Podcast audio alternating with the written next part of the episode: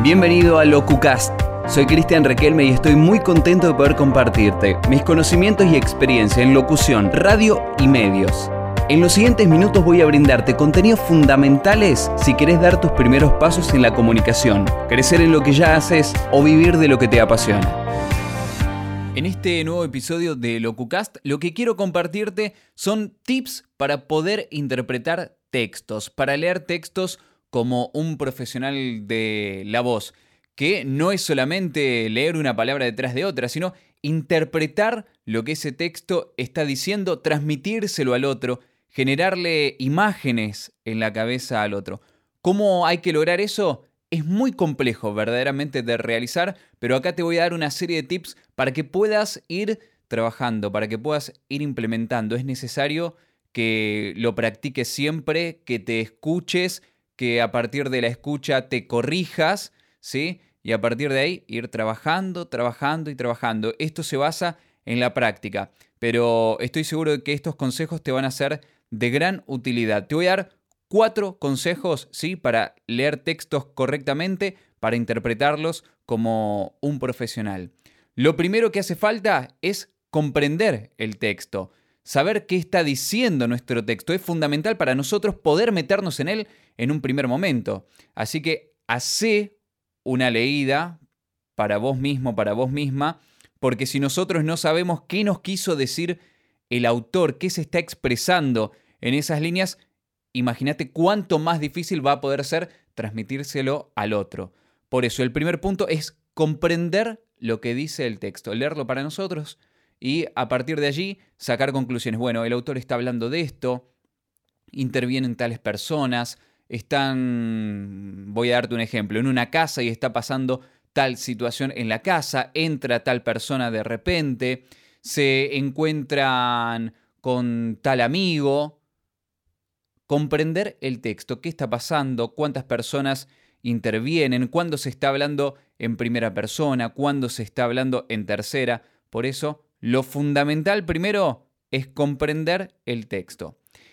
El siguiente paso, antes de empezar a leer, es detectar dentro del relato las palabras que son claves, ¿sí? Y a las cuales les podemos dar cierto énfasis, porque no es lo mismo algo importante que algo muy importante. Ese muy no fue puesto al azar en el texto por el autor. Para tener en cuenta esto entonces, esas palabras claves, esas palabras que me vienen a decir algo en especial. Como te decía, no es lo mismo que sea importante que sea muy importante. Entonces, destacar ese muy le va a dar cierto énfasis al texto. Lo mismo que alguien se encuentre en soledad o que alguien esté con mucha alegría. Cada palabra tiene su propia carga. Tenemos que poder reconocer en nuestro texto cuáles son esas palabras claves para darle eh, el énfasis, la entonación que esa palabra nos demanda. Como te explicaba recién, no es lo mismo alegría que soledad, que melancolía, que tristeza. No es lo mismo tampoco el terror, ni es lo mismo el suspenso, que la exaltación, que los juegos, que todo el mundo se encontraba y estaba alegre. Por eso, reconocer palabras claves también es fundamental. Este es el segundo tip. El tercero de los tips, importantísimo, respetar todos los signos de puntuación.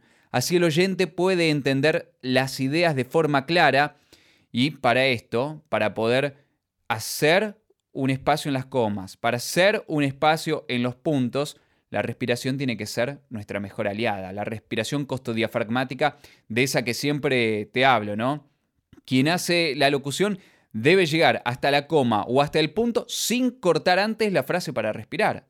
Si no, estoy cortando una idea. Por ahí te vas a encontrar con una frase que te parece larga, pero si no hay una coma antes es porque todo eso es una idea. Si yo lo corto, al oyente, a la persona que me está escuchando, cuando digo oyente no me refiero específicamente a oyente de radio, sino a alguien que tengo, a mi público, eh, yo le estoy cortando la idea. Si yo hago esa pausa, le corto la idea. Por eso es fundamental llegar hasta la coma llegar hasta el punto. Para eso, como te decía, aliada la respiración costodiafragmática, aumentar nuestra capacidad pulmonar.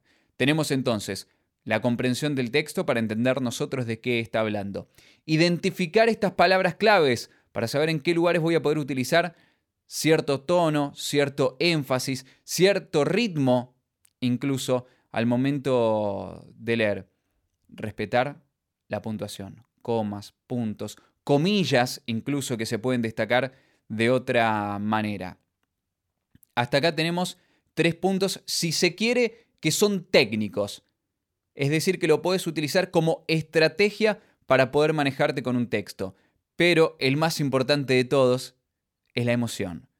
Y es el que nos va a diferenciar de cualquier máquina siempre a los seres humanos y por eso los seres humanos vamos a poder leer textos de una manera como nunca una máquina va a poder imitar. Por eso, déjate emocionar por el texto que te toque leerle a otros.